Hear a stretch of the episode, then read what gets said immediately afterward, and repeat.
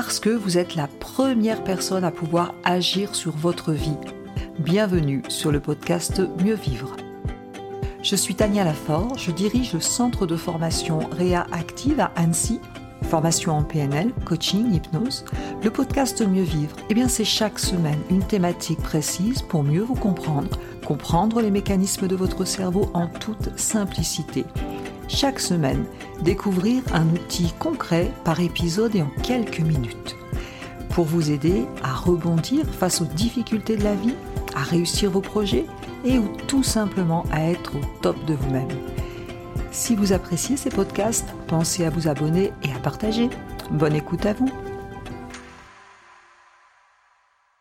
La posture du corps influence nos états internes et nos états internes influencent d'ailleurs aussi la posture de notre corps.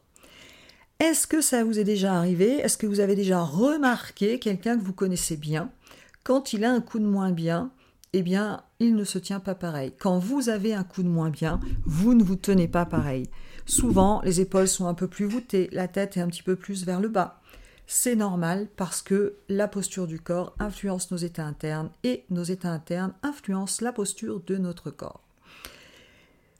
Ami dit, qui est une scientifique, euh, je vous invite à voir sa vidéo sur TED Conférence, Amicudi, A-M-Y-C-U-2-D-Y, nous parle d'une expérimentation qu'elle a faite. Alors, Amicudi a beaucoup travaillé sur le langage non verbal, la posture du corps, notamment dans la communication et notamment dans le recrutement et l'impression que l'on donne. Ça, c'est une chose et on sait, euh, je pense que tout le monde sait aujourd'hui que la façon dont je me tiens, la façon dont je parle va complètement influencer mon environnement, c'est clair. Mais bien au-delà de ça, puisque quand on fait des études, par exemple, si vous prenez des personnes qui se tiennent voûtées et vous faites une prise de sang, après, vous testez la testostérone et vous testez le cortisol, eh bien, la testostérone et le cortisol diminuent. Vous prenez les personnes qui font des exercices en se tenant très droit, bien droit, ou voire même la technique, par exemple, en yoga, on a une technique qu'on appelle la posture du cobra, où on a une ouverture du thorax, les épaules en arrière. Eh bien, vous allez faire une prise de sang après. Eh bien, sachez que le taux de cortisol, qui est l'hormone du stress, diminue et le taux de testostérone augmente. La posture du corps influence nos états internes, influence même nos hormones. Je vous invite vraiment à aller voir cette conférence de Abby Cuddy sur TED Conférence et on a déjà on a d'autres études hein, qui prouvent ce genre de choses.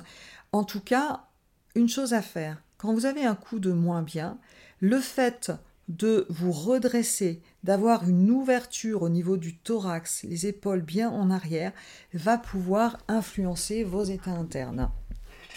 Observez-vous, auto-observez-vous, ne croyez pas ce que je vous dis, testez par vous-même. Testez, quand vous avez un coup de moins bien, de vous tenir beaucoup plus droit. Et tout ce qui est Travail sur le corps, alors bien sûr, il y a tous nos outils, la PNL, l'analyse transactionnelle et beaucoup d'autres choses, mais sachez que la gestion des émotions, ça passe aussi, bien sûr, par un travail pour le corps. Le sport, l'énergie, tout le travail, tout ce travail, tous les travails du corps comme le pilate, le yoga, qui vont travailler sur l'alignement corporel et le redressement du dos aura un effet sur vos états internes Merci d'avoir écouté cet épisode. Vous retrouverez tous les liens dans le descriptif du podcast. Vous pouvez nous retrouver sur notre chaîne YouTube. Vous pouvez télécharger des ressources gratuites, e-books. Vous pouvez aller sur notre site internet. Et avant de partir, surtout, abonnez-vous au podcast si vous voulez recevoir les prochains épisodes et laissez des petites étoiles pour que ces astuces puissent servir à d'autres personnes. Je vous remercie et je vous dis à très vite.